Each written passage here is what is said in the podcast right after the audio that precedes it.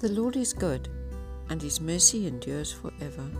You are listening to Take 5 with Alex.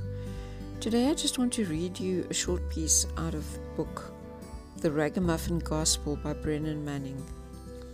First of all, I'm going to read Mark 14, verse 3 to 9.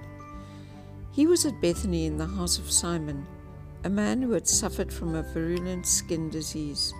He was at table when a woman came in with an alabaster jar of very costly ointment, pure nard.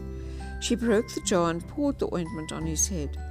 Some who were there said to one another indig- indignantly, Why this waste of ointment?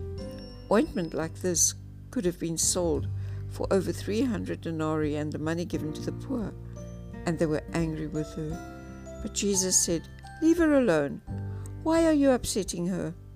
What has she done for, what she has done for me is a good work.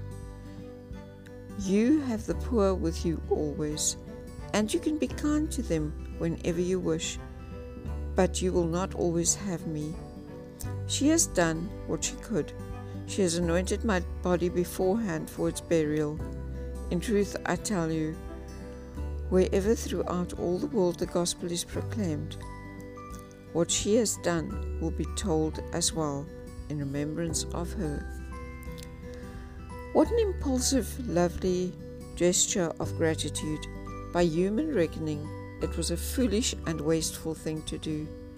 Yet Jesus was so deeply moved. He wanted the tale of this woman's reckless, recklessness told and retold across the generations until the end of time. Obviously, Jesus is saying there is a real place for the impulsive and spontaneous, the lavish and impractical, the heroic and extraordinary, the unrestrained and incalculable bursts of generosity that cry out, It is right to give you thanks and praise. Yet our gratitude to Jesus is, for the most part, our unsung service to those around us. In truth, I tell you, Insofar as you did this to one of the least of these brothers of mine, you did it to me. Matthew 25 40. Though Christ no longer visibly moves among us, we minister to him in the ragamuffins within reach. Each encounter with a brother or sister is a mysterious encounter with Jesus himself.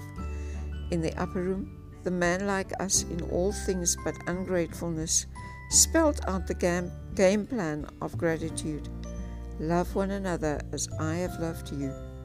To Peter, on the beach along the Sea of Tiberias, he said, If you love me, Simon, son of John, tend my sheep.